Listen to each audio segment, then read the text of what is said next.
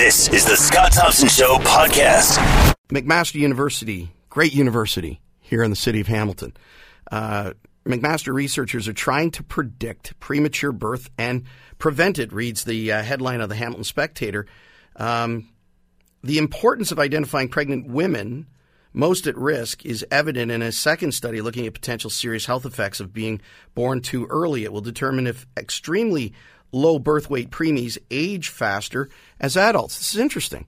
Both studies are among uh, 25 in Canada, receiving uh, a total of $1.85 million from the Canadian Institutes of Health Research to spend a year finding ways to improve health outcomes for babies and mums. And uh, joining us on the line to talk about it is uh, Dr. Sarah McDonald, uh, high risk obstetrician at Hamilton Health Sciences and professor of obstetrics and gynecology at McMaster. Dr. McDonald, welcome to the program. Nice to have you here. Thanks very much for having me, Jamie. McMaster um, uh, Medical Center, or, or, as it used to be called in the old days, Hamilton Health Sciences, um, you guys were famous uh, for taking care of uh, some of the lowest birth weight babies uh, around. Um, there's a long history of pulling preemies through um, and into uh, positive outcomes at uh, McMaster. This is a very interesting study, um, and and I think primarily because a lot of people don't understand that. Um, while it's possible with technology and advancements in treatment to pull preemies through, um, they they often have deficits after the fact. Isn't that right? Certainly the earlier the baby is born, the higher the chance of having deficits, as you mentioned, Jamie. Um, and so the goal is uh, to try to prevent it. Um, and if we can't prevent it altogether, then at least predict whom we might target care to differently. So how would we? How would if if we found the mechanism for identifying uh, a likely, uh, you know, a premature labor? How, how would we? How would we prevent it? What would we be doing to to prevent it? Well, there's some really exciting new treatments, um, and uh, some that have sort of had a, a rebirth, if you will.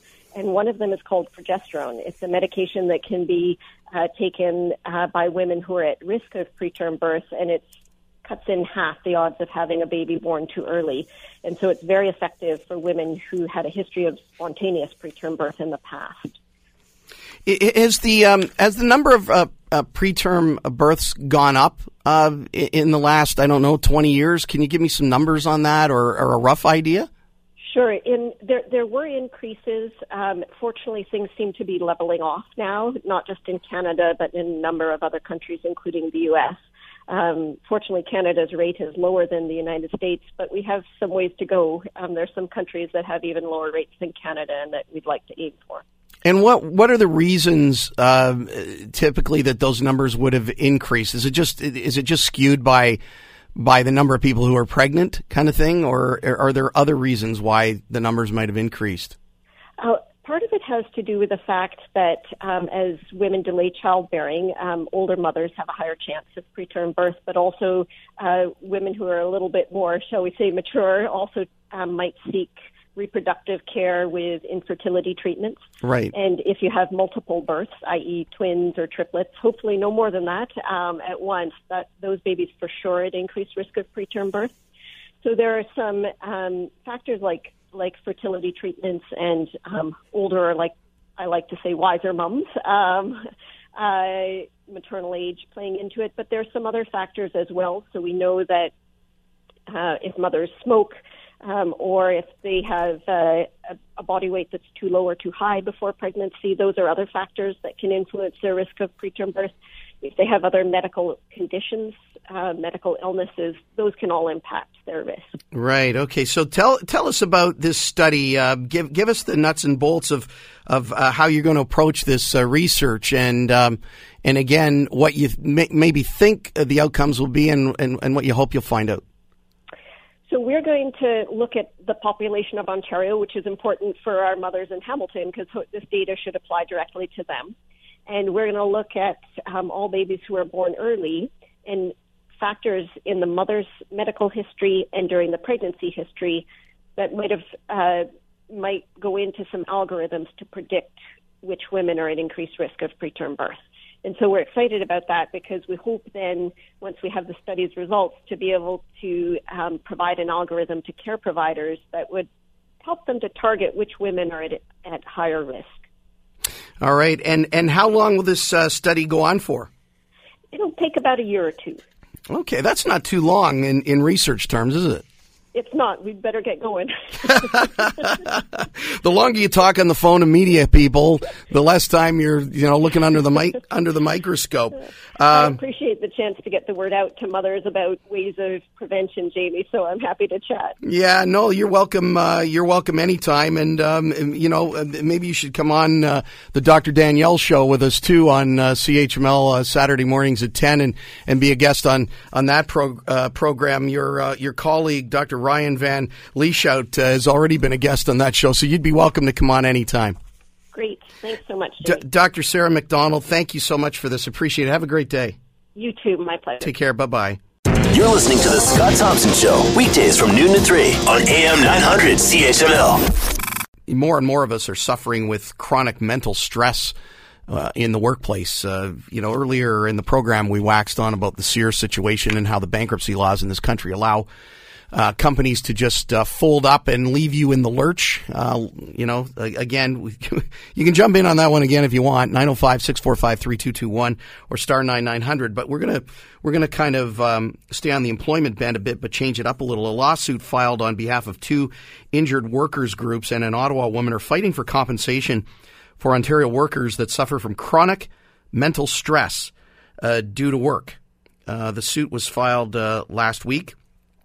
Um, uh, the Ottawa woman who says she was uh, sexually harassed when she worked for the city. Uh, in her statement of claim, uh, Marjorie Wardle says she suffered chronic mental stress as a result of sexualized photos posted at her workplace, as well as being shunned by coworkers, uh, and an incident in which she was swarmed by people and shouted obscenities at her. That is not. Uh, th- that's terrible to hear. Um, uh, the lawsuit targets the Workplace Safety and Insurance Board and the Government of Ontario, among others. None of the claims have been proven in court.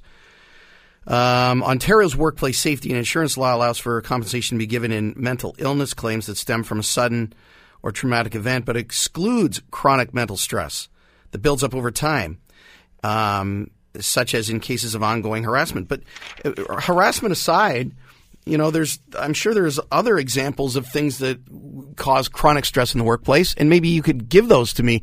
Maybe you're in one of those situations, or you know somebody that is. 905-645-3221 or star 9900, the telephone numbers. You can email me to jwest at westpromedia.com. And uh, let's go to uh, uh, our expert guest, Howard Levitt, uh, employment lawyer in Toronto. Howard, thanks for the time today. Good to have you on. Thanks for having me. Um, so you heard my my ramble and my my preamble there. Um, obviously, uh, this this stands out as a sore thumb example of, of, of mental stress in the workplace, being sexually harassed. That's that's the brass ring of, of mental stress in the workplace, right? It, it, well, it's certainly one of them. But one mm-hmm. think you could go to the Human Rights Code for that. You might be able to file a civil claim for that if, if you're excluded from a WSIB claim. So there are other remedies. It's a little bit like we were talking about Sears earlier. Yeah. In the Sears case, it's a matter of do you continue to pay pensioners money you don't have anymore and let the whole company chain go bankrupt and cost everybody their jobs? It's a little bit like that insofar as, this. Workers' compensation in Ontario is dramatically underfunded. Every taxpayer owes a massive debt to WSIB because they've paid out far more than they have. And and then they collect on premiums every year. So at the end of the day, does the system go under, or do we add a whole new category of claims that aren't there now, or let people have other ability to recover those claims, such as in the case you gave the example of the sexual harassment, a human rights case, mm-hmm. where, where the employer itself will be paying out the money rather than rather than the government, the workers' compensation. What, what would it take to reform uh, workers' compensation to, to, to, to bring it up to snuff uh, and and and and get it funded properly at, at, this point. Like we're we're always so late to the table with stuff. It's always after the fact that we're going in and going, "Wow, we wow, what a disaster this is." Uh, you know, who knew? Well, there's billions of dollars and have been for even more than a decade. No kidding. decades of unfunded liability. So either you raise taxes, or you put higher premiums on employers that are in deep enough trouble right now, especially with Wynne's new uh, leg- proposed legislation, which are a lot of my clients are saying I'm leaving the province, or I'm automating, or I'm certainly not going to be hiring any low end, low paid workers anymore. I'm going to be laying off many of the ones we have because I can't, I can afford them at 11.40, I can't afford them at fifteen dollars, or I'm shutting down my nursing home, or whatever the case may be. So there's that already. That's disincenting employers in Ontario. Mm-hmm. Easier unionization access so employers think, why do we want to be in Ontario if we could be somewhere else? And then you say, well, let's add a lot of a lot because it would take a lot of workers' compensation premium just to get up to snuff right now, and then let's add all the mental stress claims that people are going to start filing and understand how difficult it is to prove or disprove mental stress. I'm not saying this isn't a good lawsuit on its merits, that there should be an inherent distinction between physical and mental disability caused by the workplace obviously it's probably a very good argument under the charter, and this case may well be successful, but the system can't afford it. Right. Howard Levitt's an employment lawyer is on the line with me, and and Howard, um, let let's let's delve a little bit into that the whole chronic mental stress thing and and claims against employers. Um, in that you you hear this every single day what what do those look like? I mean, we've given the sexual harassment example. So, what are some other examples of what people uh, are, are, calling chronic mental stress or mental stress that they're seeking uh, filing claim uh, on against an employer? Well, they often talk about job stress. Yeah. For example, just the stress of the job itself, or the stress of a particularly abusive, in their view, boss. Right. Or, and this is always excluded from any potential claim, the stress of being disciplined, the stress of being performance managed as an employer, as an employer's counsel which I often act as, you see you build up a case against an employee. Next thing you know, they go off on sick leave, claiming mm. they're hmm. stressed because they know if they don't do that, they're about to be terminated. Right, right. Or they, or they claim there's so much stress they need more vacation time, so they take it in the form of longer weekends in the summertime, particularly. But they claim they do it because they they're just too stressed to come to work. So there's a lot of obviously false claims and disproving them is increasingly difficult because now the Wynne government has said you can't ask for medical notes for the first 10 days of absenteeism every year. Well, if you can't ask for medical notes, how can you possibly prove that a claim is bogus? Yeah, that is welcoming abuse, isn't it, really? It's inviting it. Yeah, yeah. Um, and, you know, it's facilitating it. Yeah. And it's, and, and, and, you know, when people go off on, on, uh, stress leave, as you, the example you used was somebody who knows they're about to be shown the gate and they, they play the stress leave card and they go out. That puts pressure on insurance companies because it's insurance companies that pay the uh, short term disability and then long term disability if well, the employee plays that game, right? The LTD, yes. Uh, STD is usually the employer. Oh, okay. Although there's sometimes are insurance companies, although that's become so expensive, insurance companies are essentially sidestepping that and saying we don't we, we don't want to fund STD anymore. So the employer's funding STD, and you know when there's abuse, and your coworkers know when there's abuse, and they say, "Well, boy, I know that X, Y, and Z isn't really sick tomorrow. I'm saying tomorrow because it's Friday before a weekend, or Monday, and why are they getting away with it? Well, you know, I'd rather have a day off too. So let me try the same game. And now, when you can't even ask for medical notes. Well, how how, per, how pervasive is this this Howard in, in our workplaces in, in general from the thirty thousand foot level? You, you know, we we uh, we constantly hear that everybody hates their boss, everybody hates their job. Maybe this has been going on for decades. I don't know. I I was fortunate enough to work in a, in a business that I enjoyed and, and, and I feel like I've never had to work for a living, to be honest with you. But a lot of people aren't in that boat. Is it that big a problem? boat as you, and most people are not. Most people are bored by their jobs. Okay. And, and, and interestingly enough, the government workers who are the best paid, best benefits, best pension, most job security, hate their jobs the most and take the most days off for sickness. No kidding. Because they get away with it. Although now, with the, again the Wynne government's plans on no more doctor's notes for the first ten days, it's going to be just as easy for private sector workers in Ontario to get away with it. So let's do a little bit of a reality check By too. Way, from thirty thousand feet up, it's a huge problem for companies. Okay. Yeah, I would imagine. I would. I would imagine that it is. It's. It's uh, obviously a a challenge for us as a working society to be able to strike a balance. I, I guess what I'm wondering is, was there ever a harmonious balance between labor and employers or you know at any time historically in our country or in our province did that ever exist? Well, I've only been practicing law, employment law, for 39 years, so I can't really speak before that. no, but that's oh, a good run. No, I mean, I don't think there ever has been a time. And you talk about um, the, the, for example, the Hamilton Stelco strike of 48, where rail cars are being overturned. Yeah. Rocks are being thrown through windows of people who were working through the strike, then called scabs. Other called replacement workers, depending on what side you're on. But was there ever a time of harmony? No, the big labor union wars were, were rife and, and vicious. So no, there's never been a time of harmony. Although I must say, I think that sick leave, false sick leave claims have gone have had a huge upturn in the last decade. Hmm. Um, when it comes to Howard, uh, individuals uh, deciding to, uh, you know, file claim on their own, hire a lawyer, everybody thinks it's easy, right? I'll just get a lawyer and I'll just go out there and I'll make them pay and all that stuff. That, that is not how it works. Like people have no idea, and I mean, you certainly do. You're a lawyer.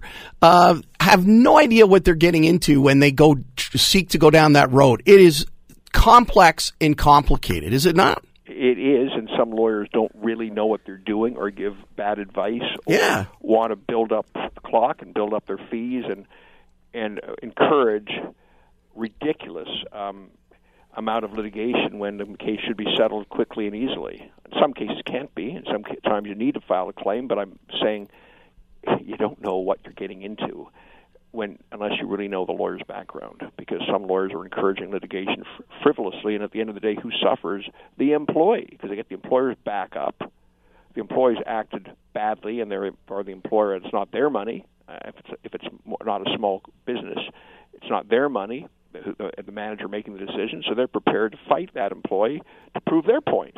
Yeah. Yeah, it's uh, it's interesting for sure. Howard Levitt, employment lawyer in Toronto. Thanks very much for for the time this afternoon. I appreciate the insight. Well, thanks for having me. Have a great day. You too. Bye bye. 905 645 3221 star 9900. Hey, Tony, thanks for calling the program. Go ahead. Well, uh, there's two points that I wish to put. Uh, on the compensation, uh, I used to work for Stelco, and uh, when what used to happen, Stelco paid their uh, compensation, and then uh, when they had their uh, health care, uh, uh, hospital care in in the shops, they they were reimbursed.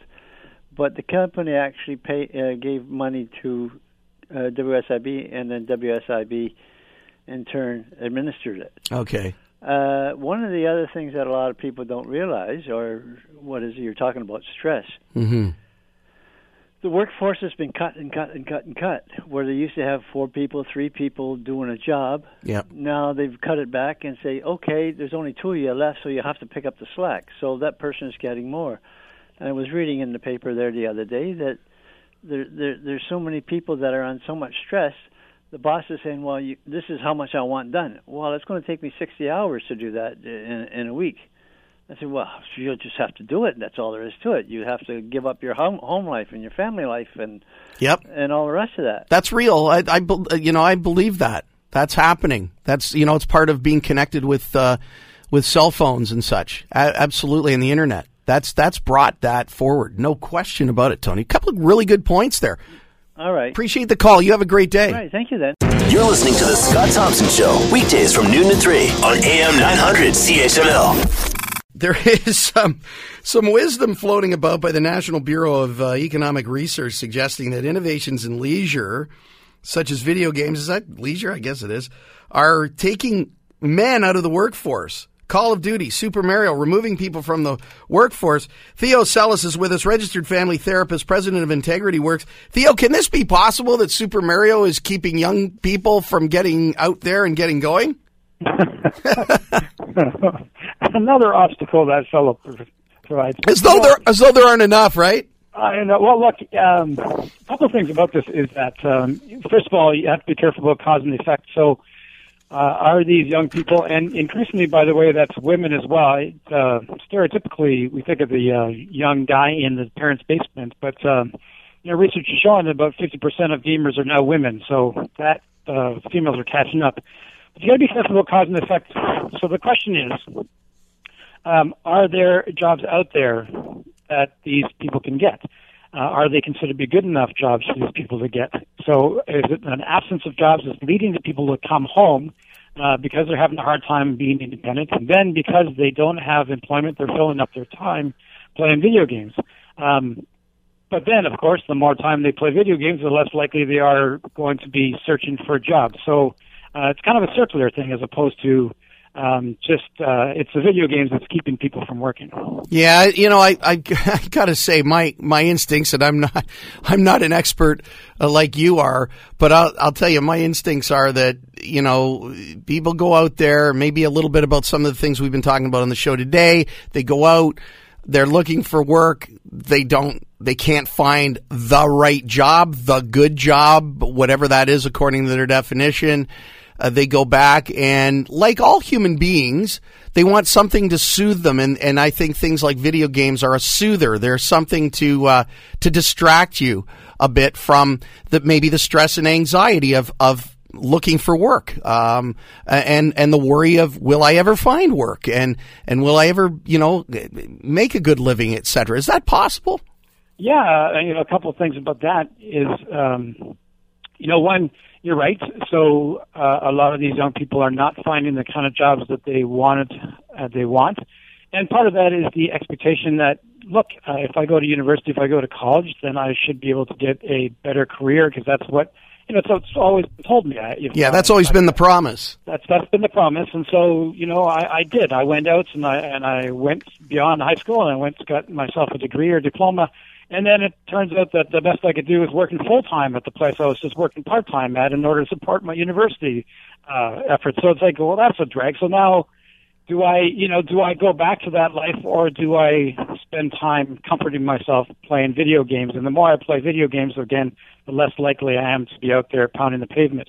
But you raise the other point, the link between video games and, and mental health there for cer- certain is a correlation between more and more video gaming and mental health issues like anxiety and depression. And again, that's not a cause and effect thing. It's hard to say which where where does that start. So which came first? You may well, if you're ang- if you're anxious and depressed, do you go to the video games? It's not necessarily the video games causing you to be depressed and anxious.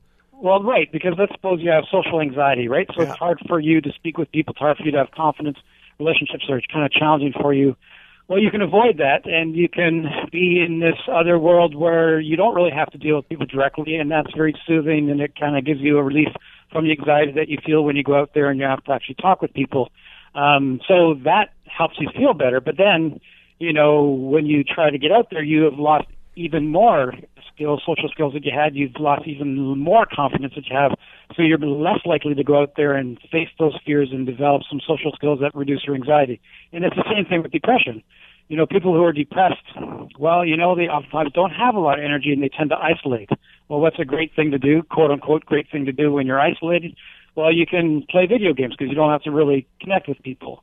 Same time, that doesn't help you face your depression. And in the back of your mind, you know you're kind of wasting your life, which leads you to feel worse which leads to withdraw more, which leads to play more video games.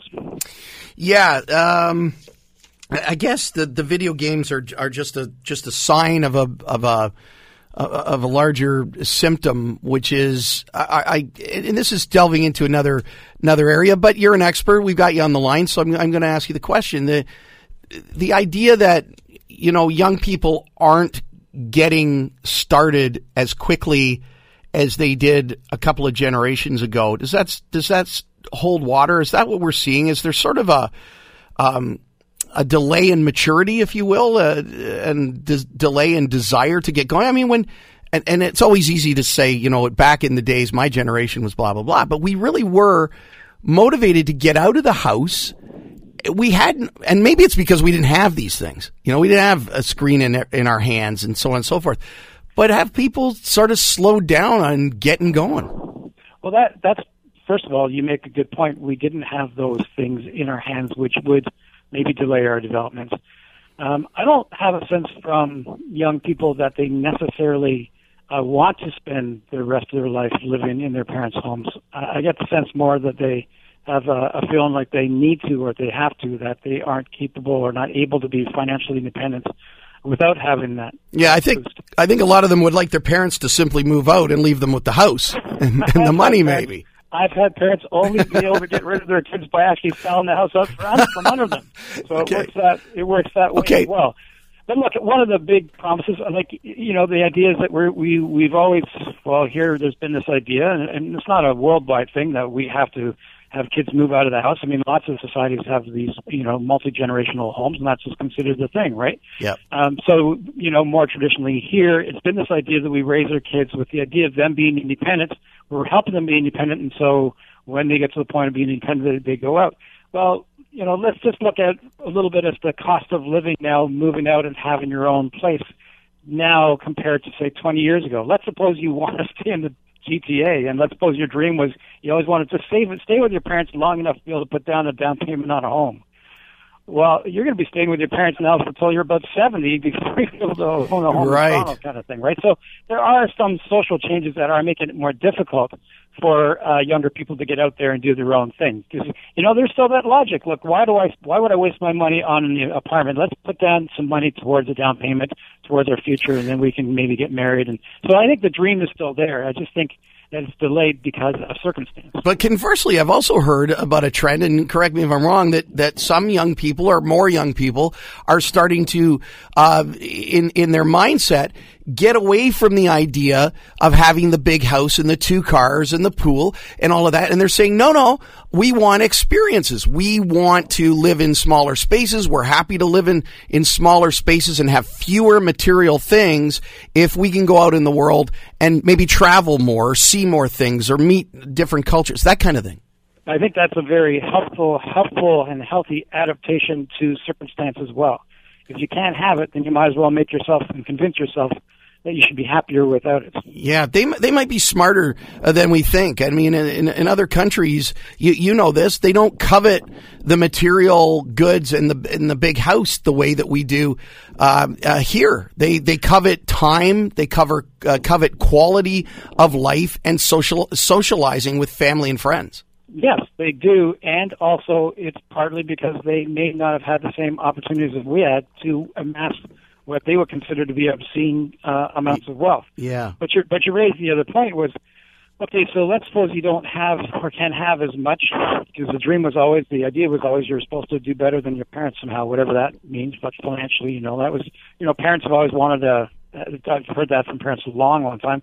It's my kids to be able to do better than me. Sure. Sort of like push it forward, right? Yep. So let's suppose that opportunity is not there, and you raise the question of, well, you know, maybe we have to change our valuing from material things to things like community, to relationships, to experience. Now we're back to this whole video game thing and how that's interfering with those. And that, you know, brings up this whole, um, you know, new phenomena of video game addiction.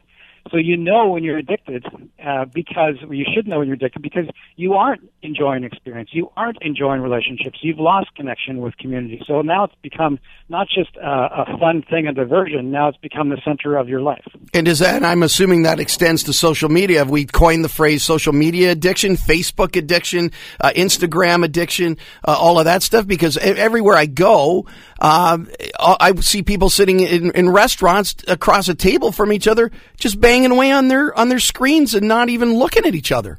Well, of course it is, and then and then of course you know we but we are wiring our kids into that by giving Yeah. you know kids two, three, four devices. So we're plugging them into this sort of wireless network that's attached to their neurology, and then. Uh, we end up being surprised that they spend more and more time feeling unhappy or having issues with diets or sleep problems or depression or you know lack of social skills uh, because all they've been doing has been getting that sort of dopamine kind of reward through online uh, interaction. I have a funny feeling, Theo, that um, you're never going to run out of business, and that there are there's going to be a massive need for a lot of Theocelises in the next uh, ten to twenty years to deal with a lot of this stuff. That's just my my feeling on it. It's a very kind of a depressing thought in a positive way. Well, not for you because you'll have that big house and three cars that we talked about, and and all the vacations and everything. So it's that okay. my son can live in, so There it'll you, work out. there you go. Theo Sellis, a registered family therapist, president of Integrity Works. Uh, uh, you can contact him at living1010 at hotmail.com. Thanks so much for this. Appreciate it. All right, take care, Jay. Take care. Bye bye. Theo Sellis. He's a smart dude. He really is. The Scott Thompson Show, weekdays from noon to 3 on AM 900 CHML.